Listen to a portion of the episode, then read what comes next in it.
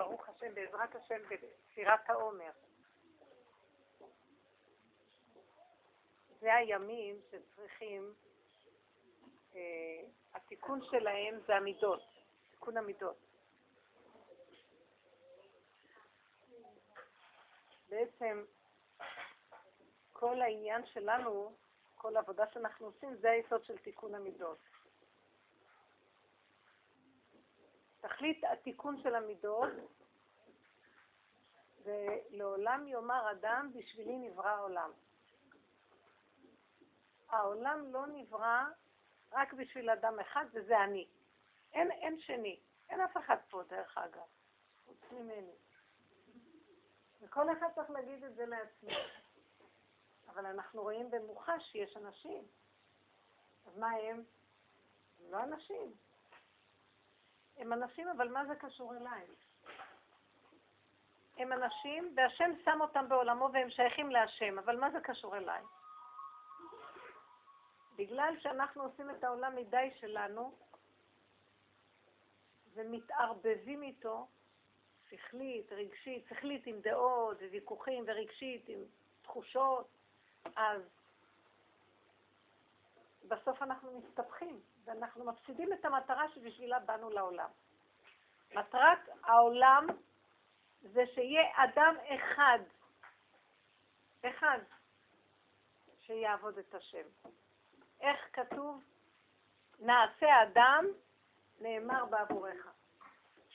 רבי שמעון בר יוחאי. נעשה אדם. אבל כל אחד ואחד זה הבחינה הזאת. בסיפור של התם והחכם של רבי נחמן, יש סיפור כזה, סיפורי מעשיות. אז יש את התם. התם הזה עושה נעליים, סנדלר. אשתו אומרת לו, למה כולם מרוויחים יותר ואתה רק מרוויח זהוב אחד, וכל אחד מרוויח שלוש זהובים על כל זוג?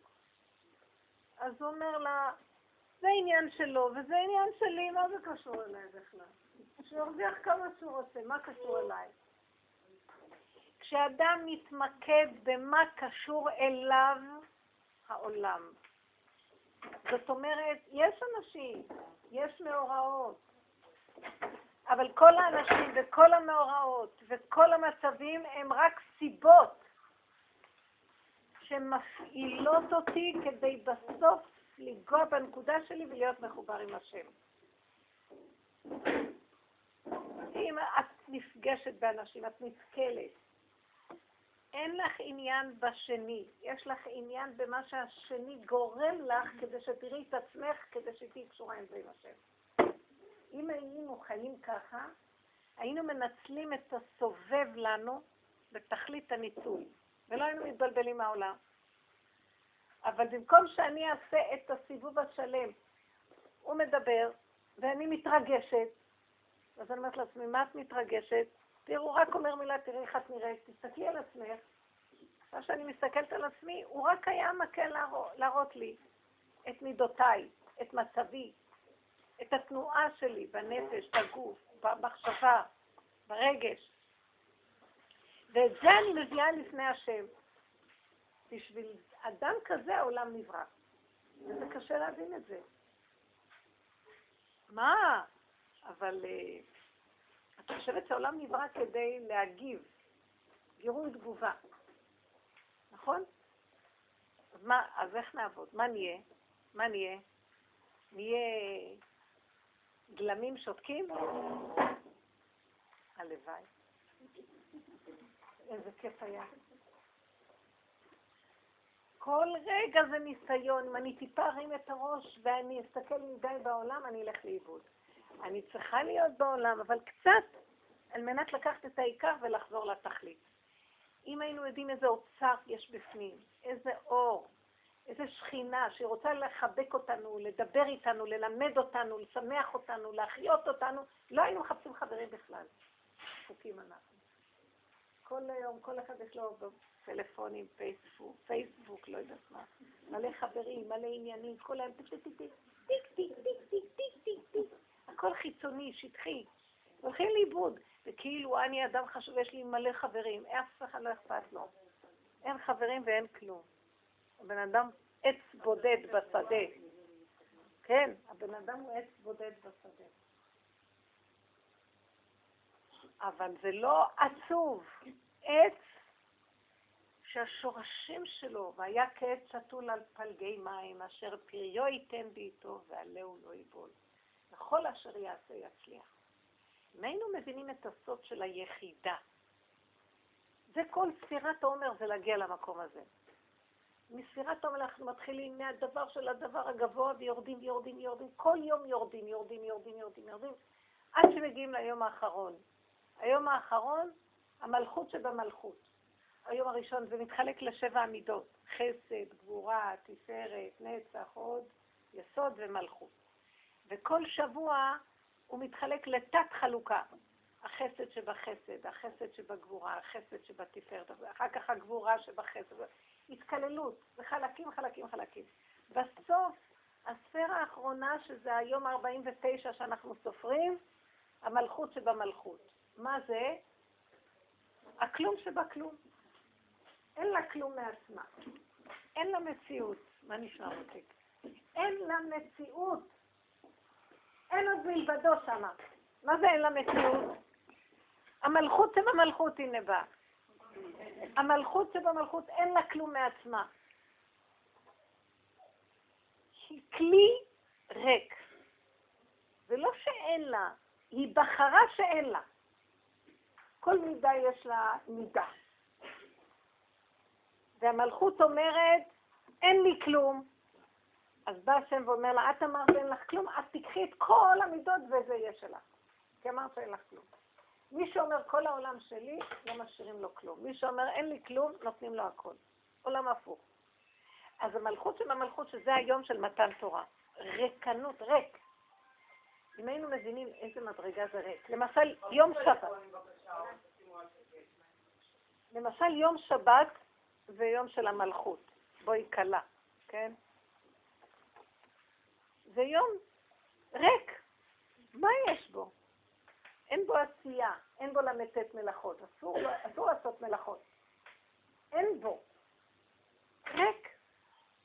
כתוב שהשבת, כתוב על זה פסוק, ימים יוצרו, שהשם יצר שישה ימים, ולא אחד בהם, יש לו רק יום אחד שזה שלו, שזה שבת. מה הקדוש ברוך הוא עשה עם העניין של שבת? הוא הלך, כתוב ששבת, מזל ששולט בשבת זה מזל שבתאי. שבתאי מלשון שבת. וגם שבתאי זה מזל ששולט במדבריות. אתם רואים? זה מזל כזה שאין בו יצירה. מדבר, אין בו... גם אני, אל תדאגי, תראי. אין בי כלום, רק פה ומכנסיים, אה, פה וחצאים. אז מה זה השבת? הקדוש ברוך הוא שם, לקח את השבת, אמר שבתאי, אין בו שום דבר. זה, זה היום הכי קדוש. מה קדוש בזה? ריק. זה מזל ששולט במדבריות. ביישוב יש מזל שיש פעולה, עשייה, הולכים, באים, פעולות. מעניין.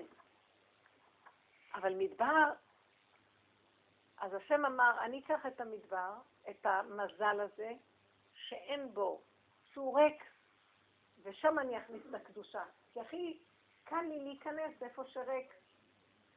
על יום ראשון קשה יותר, כי יש לו אישיות משלו יום שני. אתם יודעים איך קוראים לימים אה, בצרפתית, לא? עוד פעם, תגידי דימון. מנדי. דימון זה יום? ראשון. שני? מונדי. מונדי. אה, לנדי, לונה. ושלישי, מרדי, מרקודי, ז'ודי, ונדרדי, סמדי. אז אתם רואים?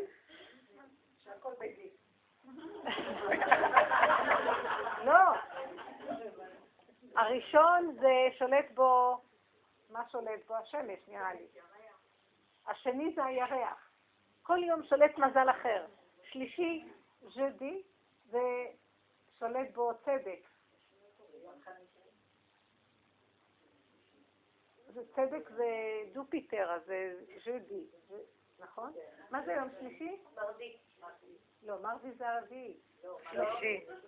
אה, מרדי זה מרס, מרס. מרדי זה מרס, נו. עוד פעם תגידי לי, אני רוצה. לא, אני פעם זכרתי את זה, קראתי באיזה מקום, וראיתי שכל יום שולט בו איזה מזל. יום שני זה הלונר. לנדי, זה לונר. והשני זה מרס. ומרקורי שולט ברביעי. מרקיור זה מרקורי. וז'ודי זה צדק, יופיטר, זה יום חמישי. וסמדי זה הסמאל, סמאל. וכן הלאה, אתם רואים? ושבת, אין לו, יש לו מעצמו כלום. לכן, כל התכלית של ספירת העומר להתרוקן, לעשות אחורה, רוורס, ההתקדמות שלנו זה אחורה. נכון, בטבע ההתקדמות קדימה, אתה רוצה להתקדם. אצלנו הפוך, ההתקדמות זה ללכת אחורה. זה נראה נסיגה. אז למה אני רוצה להתקדם? כדי להתמלות או כדי להתרוקן? אני מתקדם בהתרוקנות, זה התהליך. אני מתקדם בהתרוקנות, אני הופך להיות כלי, אני יכול לקבל את האור האלוקי. אבל בטבע, אני חושב שאני כבר, יש לי מציאות ואני אלוקות, אז אני רוצה להתמלות מעצמי, אני חושב שאני עוד קצת אהיה עוד יותר, עוד יותר, עוד יותר, ואני רץ כל היום קדימה. העניין הזה של ההתמלאות וההתרוקנות. כל התרבות שלנו שייכת לעניין של הדמיון שאנחנו מציאות. והמציאות הזאת עושה לנו מתח, הדמיון שאנחנו מציאות. הבעל עונה לך מילה, מה, אני פראיירית? את עונה לו בחזרה. זה כבר לא טוב. את לא יכולה לקבל את הקדושה. כל יום מתן תורה זה היה, התרוקנו מיום ליום ליום ליום, עד שנשארו ריקים לחלוטין. לא היה להם כלום. אין מחשבה, אין דיבור, אין מעשה. יש מחשבות, יש דיבורים, יש מעשים, אבל הכל חלש, חלש. בטבע הרגיל אנחנו מאוד חזקים במחשבה, מאוד חזקים בדיבור. יש בעולם המון עוצמה דמיונית, אבל יש המון כוחנות, המון כוח. בעבודה שאנחנו עובדים אנחנו רואים כוח צריכים לברוח. פה בני אדם רבים מתווכחים, לברוח. ילדים צועקים, את לא צריכה להתערב לילדים. כל העבודה שלנו היא רוורס, להשתיק וללכת אחורה, להתרוקן. תראו, זה נראה כאילו אני אומרת דבר שהוא מה הזוי, מה אז הם חיים. אתם לא יודעים איזה חיים אמיתיים יש בפנים, בשקט הזה. ואתם לא יודעים כמה שאנחנו קוראים לעצמנו חיים, אנחנו בעצם מתים ולא חיים. זה לא נקרא חיים איך שאנחנו חיים. הנה, אני רואה כולם עייפים. אבל כתוב, ואתם הדבקים בהשם אלוקיכם, חיים כולכם היום. הדבקות זה להתרוקן. כדי להשיג את האור האלוקי צריכים להתרוקן. רבי שמעון ברח מהעולם, וישב במערה. אני, אנחנו לא צריכים לברוח למערה, אבל אנחנו צריכים בפנים ליצור מציאות של מערה. ולא להתבלבל מהעולם. כי אני יודעת למה אנחנו מתבלבלים, כי אין לנו כיוון, ואין לנו תכלית, ובטבע אנחנו צריכים להתקדם, מפריעים לנו, אז זה מעצבן. אנחנו מתוסכלים. אבל אם אנחנו תופסים את הדרך הזאת, את התכלית של הקיום שלנו, מה התכלית? אני רוצה להיות כלי להשיג את האור שלך, שיתגלה עליי האור שלך, שבת, שירד עליי האור של השם. אז עכשיו העולם, אסור לו לבלבל אותי. אני בתהליך הפוך, אני בתהליך של רוורס, ולא התקדמות. כי בעולם אני רוצה להראות לשני שאני משהו, אני כאילו מתקדם. אני לא רוצה להראות לאף אחד כלום, אני רוצה להכין את הכלי לקבלת אור אלוקי. אין מתיקות יותר גדול מזה. העולם, כמה ש... מה שעשינו בעולם זה המון סיפוקים, ריגושים, פעולות, כדי, כאילו מזה אנחנו חיים. ואם היינו סובלניים להיכנס בעבודת אמת, יותר דקה, יותר איכותית, היא קשה, היא דרך ארוכה, אבל היא קצרה. כמו שאמרתי, ויש קצרה שהיא ארוכה. מה שלא עושים, חושבים הנה מגיעים, לא מגיעים לשום דבר. והעבודה היא ללכת על הכיוון ההפוך. כל ספירת העומר מוכיח את הדבר הזה. זה ללכת אחורה. יורדים, יורדים, יורדים. אפילו שנראה לך שאת מגיעה ליום החמישים, את סופרת מאחד ואת מגיעה לחמישים, אבל הסקאלה, הסולם הוא הפוך. הולכים ופוחתים, הולכים ופוחתים, עד שמגיעים ליום החמישים. ביום החמישים אין כלום, שקט. ציפור לא צייץ ועוף לא קרה, זה היה, ושור לא גאה, זה היה שקט דממה והתגלה אלוקות. איך אנחנו מגיעים למקום הזה? עכשיו זה נראה לנו, כל מה שכתוב בתורה זה דוגמה בגוף הדבר כדי שאנחנו ניקח ממנו דוגמה לעבוד את השם בנפש הדבר. זה תוכנית, הכל כתוב בתורה. מה אנחנו עושים? כל שנה חוגגים, אה, מתן תורה נתנו לנו תורה פעם. נתנו תורה. עכשיו אני צריך מחדש לקבל תורה, בפנים. תורת אמת, בדרגה יותר אמיתית, שמתאים לי יותר, שמתאים רק לי. התורה מתאימה לכל אחד ואחד ואחד איך שהוא רוצה. היא נבנתה לפי כל אחד ואחד. היא לא תורה. בשכל זה נראה כללי וכולם. אותו דבר. תורה שבעל פה, שבתוך התורה שבכתב, היא תורה פרטית. וצריך למצוא את התורה שבעל פה שבעל פה. כל אחד ואחד זה המיוחד שלו. אתם יודעים, לפני שהתורה שבעל פה נכתבה במשניות, רבי יהודה הנשיא כתב אותה. היא הייתה נלמדת בעל פה, מאב לבן, במשפחות. וכל משפחה למדה ככה בעל פה והעבירו את זה מאב לבן, ושיננו. ומה שזה למד זה לא היה בדיוק כמו שזה. למרות שזה אותם כללים, אבל התפתחות אחרת. נקרא התורה שבעל פה. זה פרשנויות אחרות, זה הנהגה אחרת. וכשרבי יהודה הנשיא רצה לכתוב את זה, הוא לא רצה לכתוב, כי אסור לכתוב תורה שבעל פה. אבל לא הייתה ברירה, הוא ראה שהולכים לרדת לגלות, בעיני רוחו רעה, ברוח הקודש, ואם לא יהיה ספר כתוב, ילכו לאיבוד בגלות.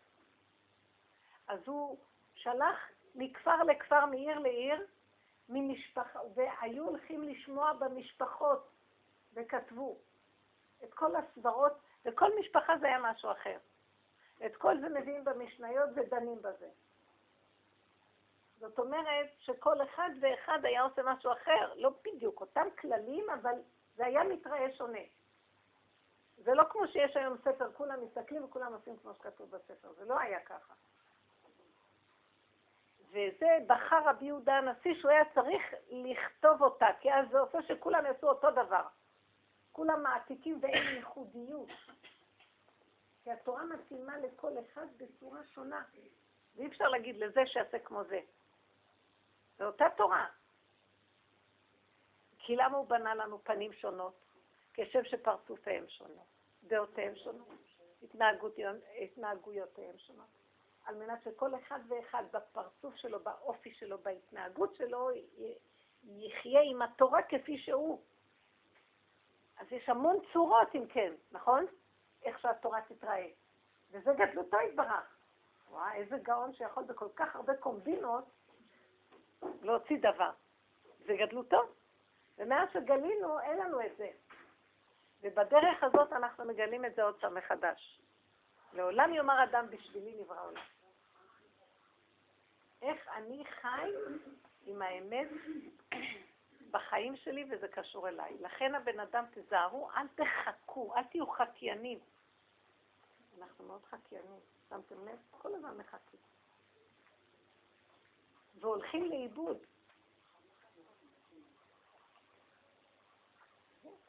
איך אפשר להישאר במקום שלך בלי להתבלבל? צריכים להתבונן, הרבה להתבונן בעצמנו. הילדים עושים דברים, אל תגיבו. לא להגיב. ללמוד לא להגיב. בעל אומר דברים, אל תגיבי. את יכולה להגיד לו מילה פה, מילה שם, שנראה שאת כאילו לא מתעלמת. אבל את לא צריכה לקחת ברצינות.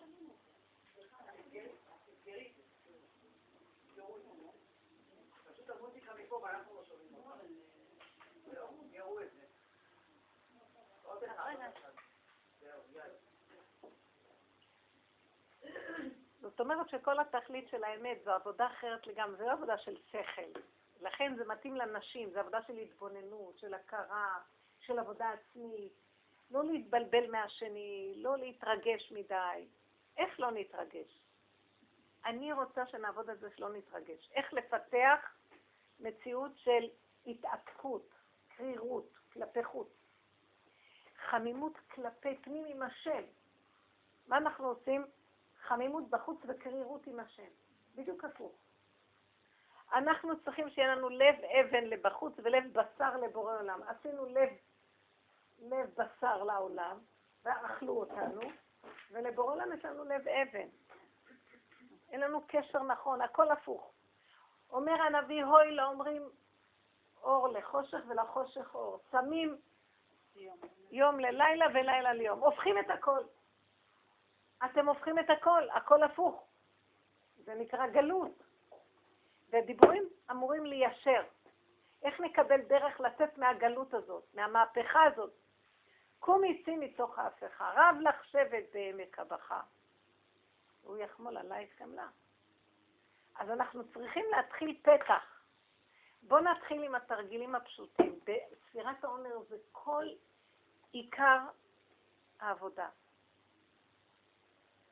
לא להתבלבל עם הזולת. זה נקרא להיזהר בכבוד השני. זה לא שאת צריכה לכבד את השני, רק מספיק שלא תזלזלי בו. מספיק, זה נקרא כבוד. אל תחפשו לעשות כבוד לשני, זה בסוף מעושה, והבן אדם השני מרגיש שאת לא רוצה באמת לכבד אותו. אלא מספיק שאת לא תזלזלי, ומספיק שאת לא תיתקלי כל הזמן, ומספיק שלא תתנגדי כל הזמן, אז איך אני אעשה שאני לא אתנגד ולא אתקל? אני חיה שתי מטרים אחורה מהחיים. זה טוב. זה נקרא שכבר אני מכבדת את השני. ברגע שאת זזה פנימה יותר, ואת לא כל הזמן מדברת, צועקת, אומרת בבית דברים, כבר בני הבית יש להם מרחב חיים אחר לגמרי. את לא פולשת לתחום של השני. את זזה אחורה, את נותנת להם את המרחב. זה קשה, זו עבודה ממש גדולה. זה לא רק בבית, בכל מקום שאת הולכת. יש לכל אחד אישיות משלה. איך שהולכת משפריצה את האישיות. אם היינו לומדים להתאפק ולהכניס את זה פנימה, זה כמו שיש לך יהלומים ואת זורקת אותם סתם ככה ברחוב. לא חבל? כמה אנרגיות מבוזבזות, כמה כאבים זה עושה לנו. צער, רוגז ומכאובים, בשביל מה? דוגמאות, דוגמאות ממש, נבין את זה. יש לי דוגמאות, אני לא יודעת מה לעשות. נגיד אם בעלי אומר לי... ערב שבת, אני כבר הכל מוכן. הכל מוכן כבר לשבת, והנשמה יצאה לי יצא, הכל היה מוכן. לא, אני לא הנשמה יצאה הכוונה. אני משתדלת אה, לא, לא לעבוד קשה, אני לא רוצה להיות עבד, אני רוצה להיות הילד, הבן של השם. אבל אני צריכה לעשות, מצוות, צריך, נכון? אז אני עשיתי מה שעשיתי, מכובד, נחמד לשבת. ואני מחכה ל... לאורחים שהיו צריכים להגיע, אני רואה עוד מעט ספירה ועוד לא הגיעו. אני מקבלת מהם טלפון שמתעכבים כי יש איזו בעיה אם אני מוכנה לקבל עוד חמישה אנשים ביחד איתם.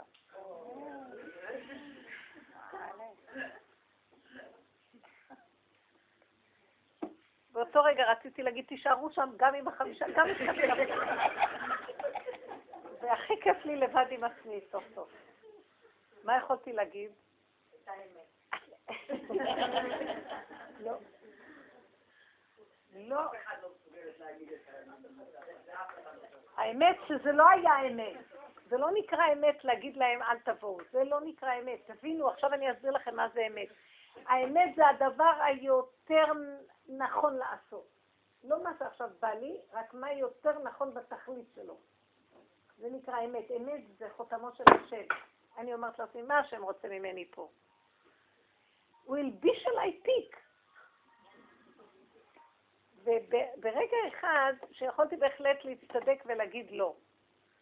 אבל אמרתי לעצמי, מהר מהר עשיתי, וצריך שהמוח מאמן אותו לחשוב מהר.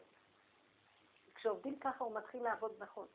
אמרתי לעצמי, מה, אה, לזרוק כמה חתיכות עוף לתוך הסירים, זה לא, זה כבר ממש ערב שבת, לא נורא. מכניסת שבת, מהדלקת נרות, עד שבאים מהסעודה כבר והתבשל על הפלטה. זה אפשרי. אפשר לשים על הפלטה דבר שלא יתבשל בכלל, ערב שבת. כן.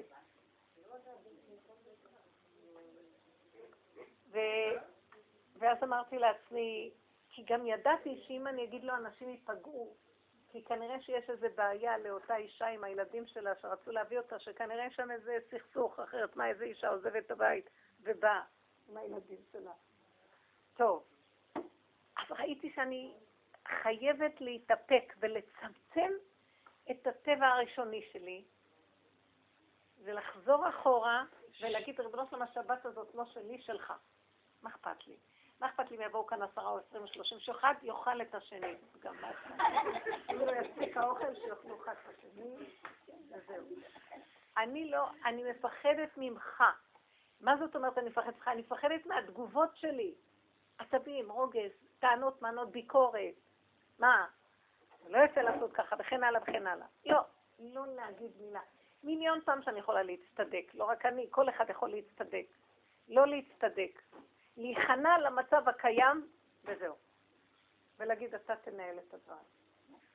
יש דברים שבלתי אפשרי, אני לא אומרת, אבל במקרה כזה, לא נורא, לא נורא, לא נורא, שיבואו. היה לי, זו דוגמה, למשל, דוגמה. דוגמה, הם, לא חשוב עליהם עכשיו. בבית, בוא נגיד, בדברי תורה אמרו איזה דברים ש...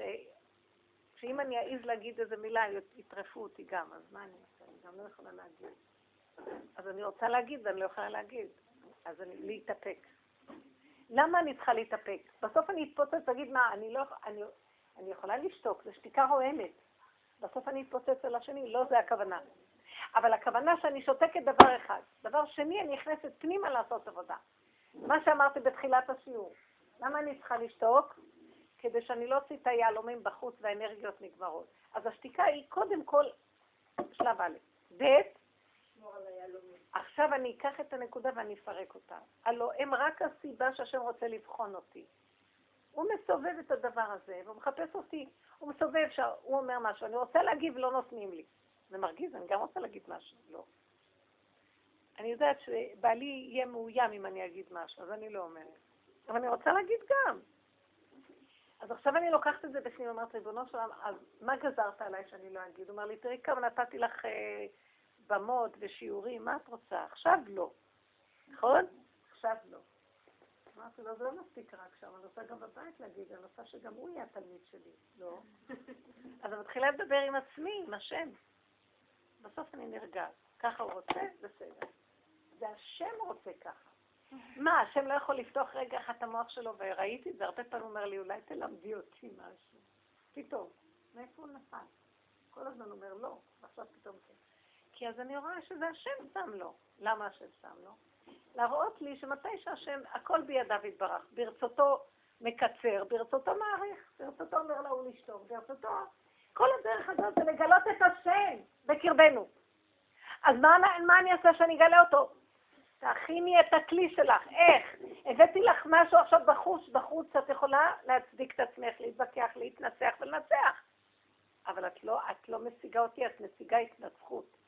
את תנצחי, תהיי צודקת, אבל אני לא אהיה פה. אתם מבינים את ההבדל בין גילוי השם לבין הניצחון מול השני? נגמרו המלחמות בעולם. היום כבר לא נלחמים. היום כבר כל אחד צריך להילחם לחפש את השם שבתוכו. יחפשו את השם, חיפשתי את ירושלים בנרות, ככה אומר הקדוש אני אחפש אתכם, אתם תחפשו אותי בנרות, תחפשו אותי. כל העולם, תפסיקו לרצות לנצח. אין לנצח אומות, עוד אנחנו רואים יש מריבות, אבל כולם תשושים כבר. אין לאף אחד כוח כבר לכלום, כולם מפחדים מהמלחמות. שמתם לב? מפחדים ממלחמות, המעצמות מפחדות, כולם מפחדים. אבל המלחמות הפנימיות הן מאוד קשות. המלחמות הפנימיות מאוד קשות. אבל אם יש מלחמות פנימיות, אה? ביני לבין עצמי, היצרה שלי, המחשבות שלי, המידות הרעות שלי, הרצון להיות צודקת, לא יהיה מלחמות בחוץ. אם אני אעשה מלחמה בפנים, לא יהיה מלחמות, הילדים ילכו בדרך ישר. אבל יצליח מה שעושים. מי מוכן לקחת עבודה פנימית, ועל ידי זה ניצול כל העולם כולו. ואם אנחנו לא ומשפריצים החוצה, גם האומות מתגרות זו בזו ונהיה מלחמות. זו המלחמה האחרונה שנשארה. זה מלחמת גוג ומגוג בתוכי, זה לא מלחמה חיצונית. אם אני עובדת ככה בפנים, אז הנה נתת לך דוגמה. רוצה עוד דוגמה? אז תהיה דוגמה. כן, תגידי. אה, נגיד איזה שבעל, אה, אני מקבלת ביקורת מבעלי. ואז אני מצטדקת, אני אומרת, לא, אבל זה ככה, ואז נמאס לי לקבל ביקורת, מה, אני בסדר, עשיתי מלא דברים טובים, למה אתה מתייחס רק לזה? נכון. אז איך אני מתייחסת לזה שאני, שלא אכפת לי שהוא מבקר אותי. וואי, אני נהדר. ממש רוצה כאילו, כאילו לא מעניין אותי, אני רוצה להמשיך להיות בשמחה, לא רוצה לה דוגמה, להתקפל יפה. מזה. את רואה את הדבר הזה? כולנו, זו שאלה של כולם, זה לא רק לה. אתם שמות לב מה כאן הסיפור? ברגע שהבעל מבקר אותך או חבר, או לא יודעת מי, חברה, באותו רגע יש לך התנגדות. כי את לוקחת אותו ברצינות. את לוקחת אותו בשכל הטבעי, ואת אומרת, מה? ככה הוא אומר? בואי נגיד לך מה היא צריכה לעשות. את שומעת אותו מתחיל לבקר, ישר ישר תסגרי. תסגרי את השכל הטבעי. מה תעשי? אבא תעזור לי, אבא תרחם, שאני לא אעמיד לו להקשיב לו כלום, אין אף אחד כאן, אין עולם בכלל. ככה תדברי בפנים, תגידי, אבא תעזור לי, אין עולם בכלל. הוא רוצה להגיד, אני בסכנה עכשיו, מה אתם תחיו שני מטר אחורה. תרחם עליי כי אין שום דבר עכשיו. זה רק היה המקל להראות לי שאם אני אקשיב לו, אני כאילו, אתם מבינים מה? אני מחכה מתי הנחש יגמור לדבר, ואז אני נותנת לו את האפשרות לעקוץ אותי, כי אני רוצה להגיב.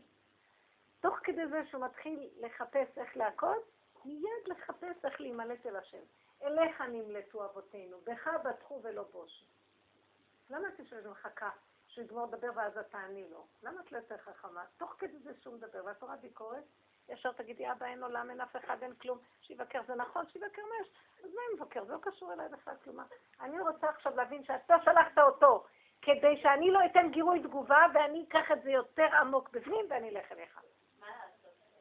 אני לא רק יושב וידעת, והשבות האלה לבביך זה עבודת הנפש להכיר את הבורא עולם. הכנעה. הכנעה. הכנעה, זה לא הכנעה לשני, זה הכנעה בידיעה שזה השם מחפש אותי והוא מנסה אותי, האם אני קשורה איתו או הולכת להתעסק בטבע. זהו, זה כל היסוד של העבודה שלנו. כל היסוד. הכנעה לניסיון, זה הכנעה, זה המילה. אני לא נכנס לדמות בכלל, אין דמויות, אין עולם. עצים, כולם עצים. לא שאני מזלזלת חלילה, אבל לצורך שאני לא אתבלבל, אני- אני מתאמנת שכולם עצים. הוא לא אותי, הוא אומר דברים שהם נכונים. אני לא שומעת, אני הייתי צריכה נורא קשה. מה את אומרת? היא אומרת שהוא לא, הוא לא, הוא לא... באנו שקט. את אמרת כאילו שזה כאילו כמו לעקוץ לך זה. הוא אומר דברים שהם נכונים, נגיד הוא אומר לי תעשי א', ב', ג' וזהו לשבת. אני, "לא, יש עוד זמן, יש עוד זמן שעובד לא רואה? כאילו עכשיו הכנסת שבת כאילו לא. בזמן. אז זהו, אז כאילו אני מרגישה כאילו, כאילו מה אני מתקפלת? והוא צודק, את מבינה מה אני הוא מתכוונת? צודק. הוא צודק, הוא צודק. מלא פעמים. אני לא אומרת, ואני טועה מלא פעמים ואני מבינה? לא רוצה לשמוע ביקורת.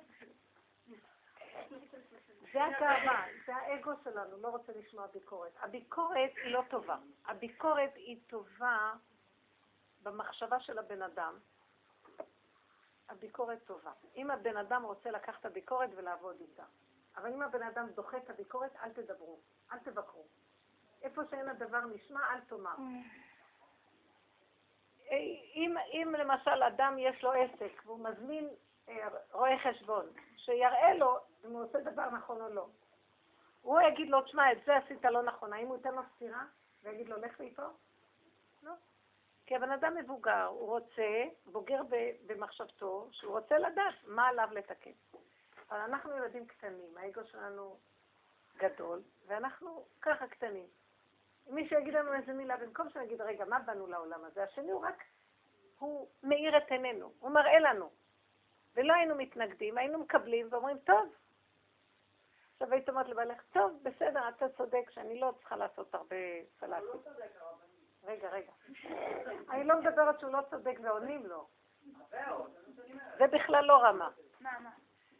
כשהוא לא צודק ורבים, אז זה בכלל אין התחלה. כשהוא צודק ולא רבים. אז רגע, הוא עוצר עכשיו. ותגידי ככה, למה אני אומרת לה, אתה צודק? נכון, טעיתי טוב, אבל אמרתי לך זה מלא פעמים. זה לא בורר התמודדים, מה אתה אומר? תראי, זה לא חשוב מה שתגידי לו, את לא מבינה שהשני לא מבקר אותך כדי שתגידי לו. אז מה? אשנה. שתשני? את. חושבת ככה. את יודעת מה? תגידי לו טוב, ותמשיכי לעשות מה שאת מרגישה. רק תגידי טוב ואל תריבי. אחרי כמה זמן אני אגיד לך, כמה אני אגיד לך ואת לא משנה? תגידי לו, אני יכולה לשנות? אז הוא אומר לך, כן, את יכולה להקשיב לי ותעשי. טוב, רגע, אל תפריעו. אחרי כמה זמן תחפשי איזו תכונה שהוא לא יכול שמה לשנות והוא נשאר אותו דבר. למשל, תגידי לו, תרים את המגבת ולא לשים אותה פה, שים אותה פה. לא יודעת מה, ברגע שאת רואה אצל הבעל אותו דבר. אז, אחרי פעם תגידי, בבקשה, תעשה ככה טוב, נו. די, די, תגידי לי, אקספט. אחרי כמה זמן, אמרת לו, כמה אני אגיד לך ואתה לא עושה? או שהוא מתפרץ, אז תגידי לו, אתה חושב שאני סתם רודפת אחריך? אתה זוכר שאמרת לי על הסלטים? אתה יכול לשנות משהו? לא, גם אני לא יכולה לשנות. אתה לא רוצה, אל תאכל, תאכל סלט אחד. רד מעליי. כן. אם היינו מדברים בצורה נכונה אחד לשני, תשמע, אתה צודק, אבל אתה לא מבין שאני וכושי אותו דבר, כושי יכול לשנות את האור שלו? לא, גם אני לא. אולי אם אני אצעק להשם כל יום, אז בוא נ... אז אתה יודע מה? הביקורת שלך מצוינת, אני אקח אותה ואני אצעק להשם. סבלנות. זה היה תקשורת יותר נכונה, נכון? כן, לא, נכון, אה, אה, אה, גירוי תגובה. שמתם לב מה אני אומרת עכשיו? לא, אתם לא שמתם לב. לא להיכנס לגירוי תגובה. שמתם לב מה אני אומרת? אני לא רוצה שנריב, אני רוצה שננצל את המצבים כדי ליצור מהם עבודת השם נכונה. גם הזוגיות יכולה להיות טוב. לא צריכה להתנצח עם הבן אדם. תני לו לדבר, תני לו לבקר, תסכימי איתו.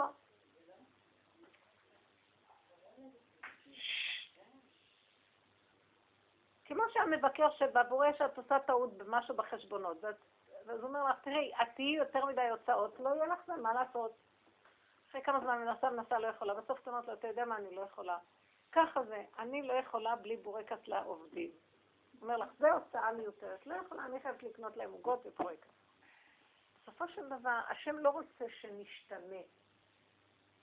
זה שבן אדם אומר לך ביקורת כדי שתשתני, הוא לא רואה את עצמו שהוא גם לא יכול להשתנות. אף אחד לא יכול להשתנות. הביקורת מיותרת. הביקורת היא טובה כדי כאילו לנסות לעבוד, ותגיד תמיד למסקנה. הבן אדם לא משתנה בכלום. מבטיחה לכם שזה עובד, תסתכלו טוב טוב לעומק. אז אם כן, מה המטרה של הביקורת? כדי שנדע שלא יכולים ונבוא להשם ונגיד ריבונו של עולם. היה חליף כושי אורו ונמר חברותיו. אי אפשר לשנות כלום. תפוז יישאר תפוז ולימון יהיה לימון. מקסימום אפשר לעשות מלימון לימונדה.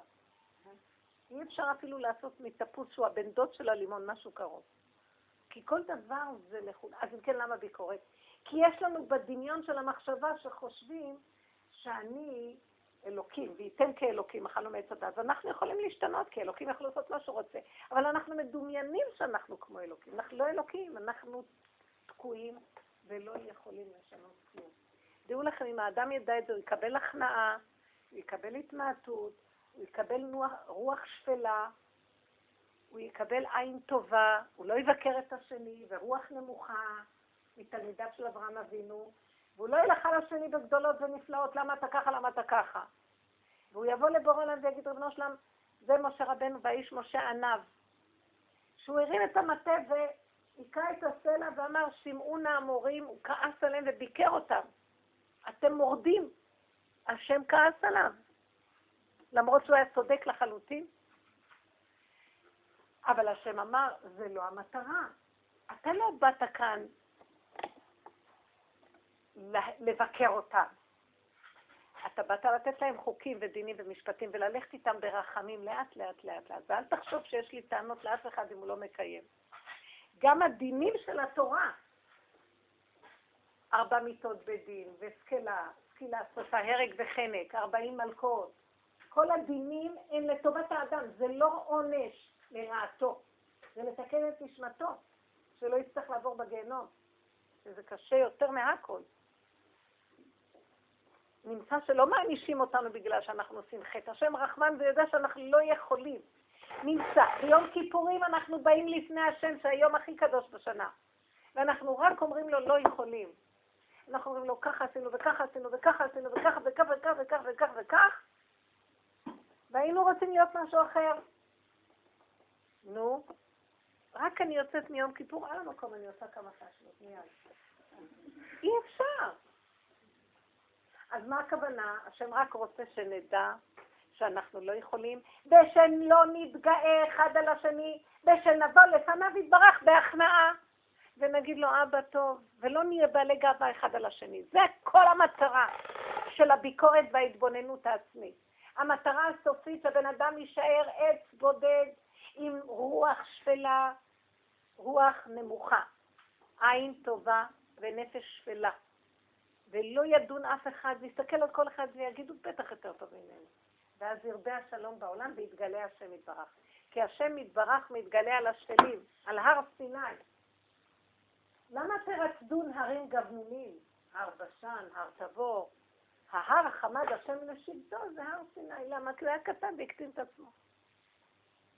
זה כל המטרה של כל העבודה הזאת. כל ספירת העומר זה בסוף המלכות שבמלכות. כלום שבכלום. אני לא כלום. תגידו לי בנות, ותדעו לכם, כל הגלות הזאת זה שהבן אדם מדומיין שהוא משהו. כולנו, וזו תרבות שהיא מחנכת אותנו כל הזמן לתחרות וקנאת איש מרעהו ושאנחנו משהו. כאילו יש מחשבה טובה שהבן אדם לא יגיד, טוב, אז אני לא כלום והוא יישב ככה. אבל זה לא חינוך טוב. אנחנו, תרבות יצרה מצב של תחרות במקום להודות שאנחנו לא מציאות, אבל מול בורא עולם, את זה צריכים ללמד אותנו. אנחנו לא מציאות עם אמונה. לא, אנחנו לא מציאות עם ייאוש. אנחנו לא מציאות עם אמונה. מה ההבדל? אם אני לא מציאות מול השני, השני ינצח אותי, אז הוא יהיה גדול, ואני קטן, לא מוכן לוותר לו, אני אלך איתו בכוח, אני תחרות. לא. זה לא מציאות מול השני, זה מציאות מול בורא עולם. מול בורא עולם מישהו יכול להרים ראש ולהגיד אני משהו? מול בורא עולם אפשר להגיד צדקתי, ואם צדקת, מה תיתן לו, אומר איוב? הם בקדושיו לא יאמן, אפילו הקדושים שלו, מי הם לעומת השם? התשובה האחרונה, לצאת מהגלות האחרונה הזאת, זה יהיה רק הכנעה מול בורא עולם, והשני הוא רק אמצעי לעזור לי להגיע לזה. כל הדורות האחרים עבדנו מול העולם. מה, הוא רע, אנחנו רואים את האומות רעים, ואנחנו לא רוצים להיות כמותם, ואנחנו אור לאומות ויש גאווה יהודית. בדור האחרון, שזה עכשיו, התשובה האחרונה תהיה משהו אחר. אפילו בתור יהודי אני לא יכול להתגאות. על, אפילו אני לא אתגאה על אף אחד, גם לא על ערבי. כי אני מפחד שהגאווה הזאת תביא אותי גם להיות מול בורא עולם גאוותן. כל התשובה האחרונה תהיה רק הורדת הראש של הגאווה. ואם עכשיו אני רואה את עצמי מול ערבי, אני צריך לדעת. ערבי זה משהו אחר, אני משהו אחר, אני לא אתגאה עליו. למה? כי היום אני אתגאה עליו, מחר אני אתגאה על השכנה, ומחר על בעלי, ומחרתיים על הילדים. ככה זה. אז אני לא רוצה להתגאות לא על ערבי ולא על אף אחד. אני יודעת שערבי זה במקום שלו, ואני במקום שלי. אבל לא להתגאות על אף אחד, שתדעו. כי זה התרגיל לנצל את כל העולם איך לא להתגאות. וכל הדור האחרון יהיה התשובה הזאת. כל הדור האחרון יהיה בשח גדלות האדם, וגבהות האנשים תיפול, והאדיר בלבנון ייפול, והשם יגדע את רמי הקומה, וכל עליזה הגאווה שהולך להם, השם יסיר אותה מקרבנו, וישאיר עם עני ודל, וחסו בשם השם. למה? אין, אין לו. מה הוא יחשוב שעצמו מול מישהו? עד כדי כך הדבר. לא צריך להתגאות על אף אחד. לא צריך להגיד, מה, הם ככה עושים, אנחנו נראה להם מי אנחנו. טיפשים. אם היינו כל הזמן שמים, שיוויתי השם לנגדי תמיד, היינו מנסים להתגאות מול איזה אומה, השם יילחם לכם, אתם תחרישון. תורידו ראש לפניו. זה לא לפני האומות אתם מורידים ראש. כשאתם כל דבר מכווננים, כשאת מכווננת שבעליך יגיד לך ככה, שזה בורא עולם, שלח אותו, והוא עכשיו מתבונן עלייך לראות אם את קשורה איתו, או שאת הולכת להתקשקש בחוץ, בשביל זה הוא שלח את הניסיון, כמו שהיא אמרה פה. אז עכשיו תמיד שיוויתי השם, שאתה שולח את הניסיון, ומתוך המקום הזה אני חוזרת אליך. יהיה לי איזה ויכוח או מריבה עם מישהו? יכול להיות שהשני אפילו יתרגז איזה תקופה. פעם הייתי רבה, מתווכחת, פתאום נשתוק, יגיד, מה, את לא מתווכחת? פעם היינו קצת אה, מתקשרים. עכשיו אין תקשורת. במילים אחרות הוא אומר, פעם היינו רבים והורגים אחד את השני, עכשיו אין לי את מי להרוג, ואת לא יכולה לבלוע אותי, ואיזה חיים אלה. במילים אחרות. אז תגידי לו, תשמע, יותר טוב שלא נהרוג ולא נבלע. ואני לא מתכוונת לא לענות לך, כי אם אני עונה לך זה יוצר מריבות, אז למה לנו בכלל? אני לא מתכוונת להרגיז אותך בשיחה שלי. אני רוצה לעשות חשבון נפש ולראות בשביל מה כל זה, כל היום נריב.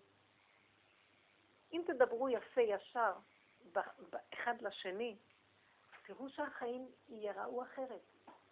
והשם ייכנס בבית ויהיה רגיעות, השכינה תתגלה. גם ילדים. את רואה אותם צועקים רבים, אמא, אמא, הוא עשה לי, הוא עשה לי. אל תגיבי. תצעקי להשם באותו רגע, את לא יכולה לסבול אותם, כי הם מעוררים לך כעס, כי אנחנו מגורים בחוץ מאוד. תגידי, ריבונו אני לא יכולה לסבול אותם עוד רגע, ולכי מהר לאיזה חדר אם אפשר. לכי לאיזה פינה, ואל, שלא תתפרצי עליהם, ותדברי עם השם. שני דברים תמיד. תתרחקי מהתגובה החיצונית ותצרי מצב של עבודה פנימית. שני דברים בבת אחת, כל הזמן. לא מספיק רק לשתוק ולא לענות. כי אחרי רגע, אם לא יהיה לך אם לא יהיה לך עבודה פנימית, את תעני עוד פעם. אתם מבינות מה אני אומרת? זה יותר בפיצוץ. איך? כאילו, לא להתאפק בלבד, להתאפק על מנת שאני מאפשרת לעצמי ליצור מצב של עבודה פנימית. ומה אני אדבר עם השם? השם, אני, אני אומרת לו את האמת. מה האמת? אני מקולקלת שאני הולך, עכשיו אני אכעס עליהם, אני לא יכולה לסבול אותם. אני אפליק לזה, אני רוצה לברוח, נמאס לי מהחיים, מה שאת רוצה תגידי לו? כי הוא ידיד נפש, אב הרחמן, והוא מקשיב לכל מה שאת אומרת. אין פסיכולוג יותר טוב ממנו. את והוא. הוא יצר את הפה שלך לדבר איתו. הוא יצר את הפה לדבר איתו לא בחוץ. כל כבודה בת מלך פנימה, הפה שלה תחלה בפנים. תשעה קבין נטלה אישה מהשיחה של עשרה קבין, בשביל לדבר איתו. כן, כן. ולא בחוץ. ואם היינו מעצמים את הכוח הזה, היינו רואים ישועות בבית. אז כל העיקר זה ההתבוננות בעצמי. ואני אומרת, מה את רוצה מהילדים? אחרי רגע, אני לא יכולה לסבול אותם, אחר כך אתה רואה ריבונו שלום, לא יכולה לסבול אף אחד. אני רוצה לחיות לבד במדבר. אז מה יהיה איתי? שמת אותי בעולם מלא ילדים, מלא בלאגן, אז אם אתה לא נכנס ומשתתף איתי פה בחיים ועוזר לי, אני לא יכולה להחזיק מעמד פה. תרחם עליי ותעזור לי ותהיה איתי. איך אומר משה רבנו, אם אין פניך עולות עמנו, אל תעלנו מזה. אתה חייב ללכת איתי במדבר הנורא הזה של החיים האלה. אפשר לחיות פה בלעדיו. מה אנחנו סומכים על בני אדם? כאילו אנחנו הורים נהדרים על הקורסים, על הכל, לא לסמוך על שום דבר. אין לנו אלא לסמוך על אבינו שבשמיים. והבן אדם צריך להבין שכל מה שקורה פה זה רק אפשרויות ואמצעים וסיבות והזדמנויות ליצור קשר פנימי אמיתי בינך לבין בורך. בשוכבך ולכתך בדרך או בקומך ושיננתם לעצמך. כל היום. ככה אנחנו צריכות לעבוד בתור נשים, זאת עבודה שלנו. אין לנו תורה ללמוד כמו הגברים. וזאת התורה שלנו. זאת תורת הנקבה. זאת התורה, תורת המידות, תורת עבודת השם, תורה פנימית, ואף אחד לא יודע כלום בחוץ. כל כבודה בת מלך פנימה. זה יופי. ככה עבודת, עבודת הנשים צריכה להיות. הלכנו לאיבוד, אנחנו בגלות יותר מכולם, ולכן כל העולם נראה בגלות בגללנו. אנחנו כמו גברים נהיינו. אנחנו מקנאים במעמד של הגברים ודוחקים אותם הצידה ולוקחים את מקומם. אנחנו בחוץ, הכל, הכל בחוץ.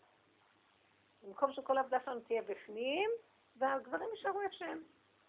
אנחנו גם מאוד מאיימים על עבודתם, כי אנחנו דוחקים אותם הצידה, לוקחים את מקומם. בלי שנרצה זה קורה.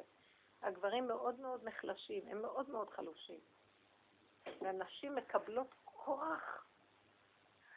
סליחה שאני אגיד לכם, הנשים בדור הזה כוחניות מאוד, חזקות מאוד, מאיימות מאוד. והגברים מאוימים מאיתנו. אימתנו מוטלת עליהם. ואני רוצה להגיד לכם שהכוחנות הזאת זה גובל בכוחנות של ערב רב. ואומר הזוהר הקדוש, עד שלא ייגמר ערב רב לא יכול לבוא משיח. ומה אתם חושבים שערב רב זה כאן בני אדם? זה בתוכנו. תכונות של ערב רב בתוכנו. כן. אבל היום אישה עובד. פעם אישה הייתה עובדת בבית, היום הבאה לאברך. לגיטימי שתתבגר יותר, היא תהיה כוחנית יותר. זה גם הילדים, זה גם הבית, זה גם כל מיני דברים מסביב. זה שחיים עושים אותה כוחנית כזאת. את צודקת, אבל אנחנו לא רוצים להיות צודקים. את צודקת. עכשיו, איזה אישה חכמה, איזה אישה חכמה, שתצא לעבוד ולהחזיק את הבית ולא תהיה כוחנית. מה יש? או זה או זה. אין מציאות כזאת. הנה, אני מלמדת אותך מציאות כזאת. הנה המציאות שאני מלמדת אותך. בנות, תעשו, אני לא אומרת לכם, שבו בבית. לי אין פתרון להגיד לכם, ככה זה טוב, ככה לא טוב. הכל טוב, בתנאי שאתם תיקחו את השם איתכם לכל מקום. עכשיו, אם אתם רואים שאתם נמצאות במקום של עבודה, שבשום אופן אי אפשר שם להכניס את השם. יש בוס מפחיד, יש זה, תעזבו. כן. השם ייתן פרנסה ממקום אחר, כי תגידי לו, אני באה לעבוד אותך ולפרנס את בני ביתי. אני לא באתי למכור את השם בשביל הפרנסה, באתי לעבוד את השם והשם יפרנס. ולא נהפוך את היוצרות, יותר מדי. פרנסות הפרנסות. זרקנו את השם ואנחנו המפרנסים. ככה זה נראה. לא. בעבודה צריכים לדעת. נכון, אנחנו עושים השתדלות, זה חוקות העולם. חוקות הטבע שהשם שם. אבל אם החוקים מעקמים אותנו מדי, שלא נוכל לשמור את יהדותנו כיאות, או את האמונה, אז לא הולכים שם. זה היה כלל אצל כל הדורות ביהדות. לא התערבבו באומות. מה כתוב? ויתערבבו בגויים, וילמדו את מעשיהם, ועשו רע בעיני השם. מה זה ההתערבבות הזאת? התערבבנו עם הפסיכולוגיה של הגויים, שאישה מפרנסת, והיא חייבת לשים עליה את הכובע עד השמיים וזקן עד הרגליים. ככה אנחנו נראים. אה? אז זה לא נכון. ואני ראיתי ניסים ונפלאות בעניין הזה. אם נבטח בהשם, אז עד אלינו יגיע השפע. תצאי לעבוד כי זה נחמד. צריכים קצת לצאת, כן. אבל לא מדי הרבה ולא להתערבב מדי ולא למכור את כל היהדות שלך ואת כל האמונה ואת הכל בשביל איזה דמיון של פרנסה. ובסוף בני אדם אף פעם אין להם מספיק. תמיד הם בוכים שאין להם. גם מכרו את הכל, גם נמכרנו, אני ועמי לעבדים ולשפחות, והצר לא שווה בנזק המלך. מה יש לנו מזה? כלום. לכן בואו נעשה חשבון. אבל זה מתחיל מעבודות קטנות בחיי היום-יום בינך לבין... תמיד שאת, אל תריבו, אל תתווכחו, אל תתנצחו. בא לכם היצר הזה, נופלים, קמים, נופלים, קמים, ותצעקו להשם, אבא, תראה כמה אני שכחתי אותך, תעזור לי, תעזור לי, אפילו אם תגידי, אבא, תרחם. זה כל התפילה שלך כל היום, השם אומר, זה תפילה גדולה. תכווני אליי. תעזור לי מהעולם, תעזור לי מהילדים, תעזור לי מהבת. אני לא יכולה יותר להמשיך ככה. את ממשיכה, נופלת, עוד פעם אומרת, תעזור לי, השם שומע אותך. מעט מעט אגרשנו מפניך, והשם שומע, הוא עוזר לך. אבל אל תתייאשי. כמו שאת אומרת, אין ברירה, התחילו לעבוד, אז הן חייבות ללבוש את המכנסיים. זה לא טוב לנו המצב הזה. עזבו עכשיו שבאמת את מצדיקה. מי צריך ככה לחיות? אנחנו חיות, אני שומעת כל כך הרבה מקרים של נשים עם כל מיני חולאים שהם אה, ממשפחת המונו. פיברומיאלגיה, מונו, אה, דלקת התא, כל מיני דברים שמרוב לחץ ומתח ועצבים וייאוש פנימי, מה, ככה החיים ואין לך לאן לברוח? בסוף קורה משהו בפנים. מחלות שונות חס וחלילה. ואני רוצה להגיד לכם, איך אמר דוד המלך, לא אמות כי אחיה. למה שנמות חס וחלילה? אף אחד לא שווה את זה. עוד הבן אדם אחרי 120 שככה מת מהגון מהעולם הזה, עולה למעלה. דופק בדלת. פתח אומרים לו, אומר, אני לא יכול, אני תפתח, או תפתח, תפתח, מה אתה חושב? אומר לי, לא, אני אומר, אני לא יכול, הידיים שלי מלאות במצוות, במסירות נפש, אני מתי על קידוש השד, השם. אומרים לו, אתה מדומיין, אדוני? גברת, את עוד, את, אתם יודעים מה יגידו לנו? לא רק שאת תפסד את העולם הזה, את גם לא תצאי בדין. למה את גרמת לעצמך למות כל כך מוקדם. אתם מבינים? אתם יודעים שיכולים להיות טענות כאלה? שיוויתי השד לנגדי תמיד, במקום שיוויתי השם, וחושבים עוד מה מגיע לנו. כן? כתוב בגמרא שדנים את העני, למה שהוא היה עני? מסכן, הוא מספיק סבל כל החיים היה עני. גם דנים אותו אחרי מאה ועשרים, למה הוא היה עני? בגלל שהוא מביא את העניות על עצמו, שהשם ישמור ויציל. מחשבה של מסכנות, מחשבה שלא הולך לי, אין לי, אני לא יכול. למה? תפתחו, המוח שלנו תוקע אותנו, זה מוח של טבע תוקע אותנו. תאמינו בהשם. אז תמיד יהיה המוח שתוקע אותי, אין לי... למה הוא יש לו? הוא יש לו כי זה לא קשור אליי בכלל. למה לי אין זו השאלה. אל תגידי, ההוא אין לו, ההוא יש לו ולי אין, אז אני מקנא. אסור לכם לראות אף אחד מילימטר, רק את עצמכם תראו. אם אתם רואים את השני, זה כדי להיזהר לא לקנות, ותגידו, הוא מה ששייך לו, שייך לו. ההפך, בוא נלמד ממנו איך הוא עושה כסף ואני לא. איך הוא מסתדר והולך לו. אז אני צריך לצעוק להשם, אבא תעזור לי. אסור להתמסכן פה. תעזור לי להיות הבת שלך. בת מלך אני. מה, אתה לא יכול לסדר לי? החרדה והפחד הורגים אותנו, ואנחנו כל הזמן מתפשרים על החיים. אתה יכול לתת לנו, תיתן לנו, נתון תיתן, פתוח תפתח. הענק תעניק. אל תעזוב אותי, אני הבת שלך, תיתן לי להתייאש פה בכלל. אני מצידי לא רציתי בכלל לבוא לעולם, אני אומרת לו. כתוב, בעל כורכך אתה נוצר, בעל כורכך אתה חי, בעל כורכך אתה מת, ובעל כורכך נותן דין וחשבון. איזה לא יפה זה. אז כל המציאות שבאתי לפה זה בעל כורחי. אז רב בוסר, עליו השלום, היה אומר, בעל כורחי, כמו שאני בעל כורחי פה, אתה בעל כורכך גם כן פה. תעזור לי! הבנתם? אה, הוא היה עורך דין גדול לפני השם. והשם אוהב את זה, אומר, ניצחוני בניי. אתם יודעים מאיפה בא הסיפור ניצחוני בניי? תנורו של אחנאי. שמעתם את זה? בבית המדרש היו רבי אלעזר ורבי יהושע בן לוי, והתווכחו על איזה תנור. אם לטמא אותו, לטהר אותו, על פי ההלכה. ורבי אליעזר, אלעזר, נדמה לי שבנו של רבי ציון בר יחי, אני לא יודעת, הוא סבר לשיטתו ככה. ורבי ש... יהושע בן לוי חולק עליו ואומר, לא, ככה. אז הוא עומד באמצע בית המדרש ואומר, ולהוכחה לכך שהסברה שלי צודקת, עכשיו שהקיר יזוז בבית המדרש, וכולם יראו שאני צודק. וואי, הקיר זז. אחרי רגע אומר רבי יהושע בן לוי, לא מקבל את זה. אומר לו, כן? אז אני עוד הוכחה. שעכשיו בתוך בית המדרש אמת המים תעבור, כאילו נחל בתוך המדרש. ונהיה ככה.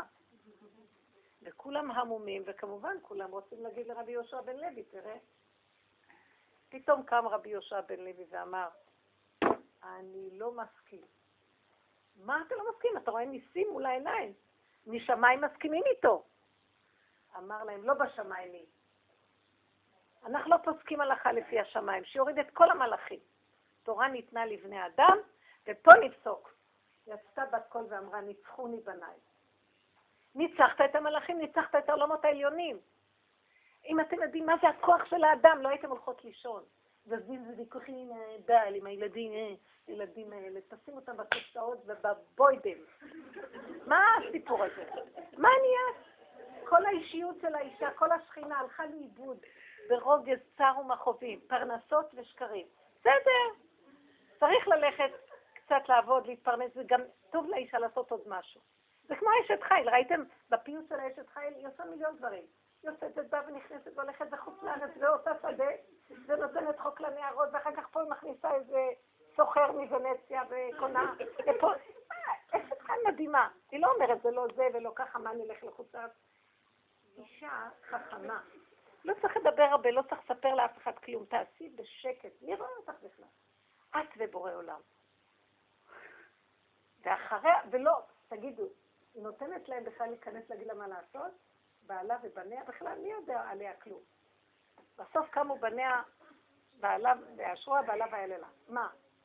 אף אחד לא ייכנס בחצי המלכות שלך, אבל תהיי עם השם, השם לא ייתן להם להיכנס. כי מגיע לך חצי מלכות.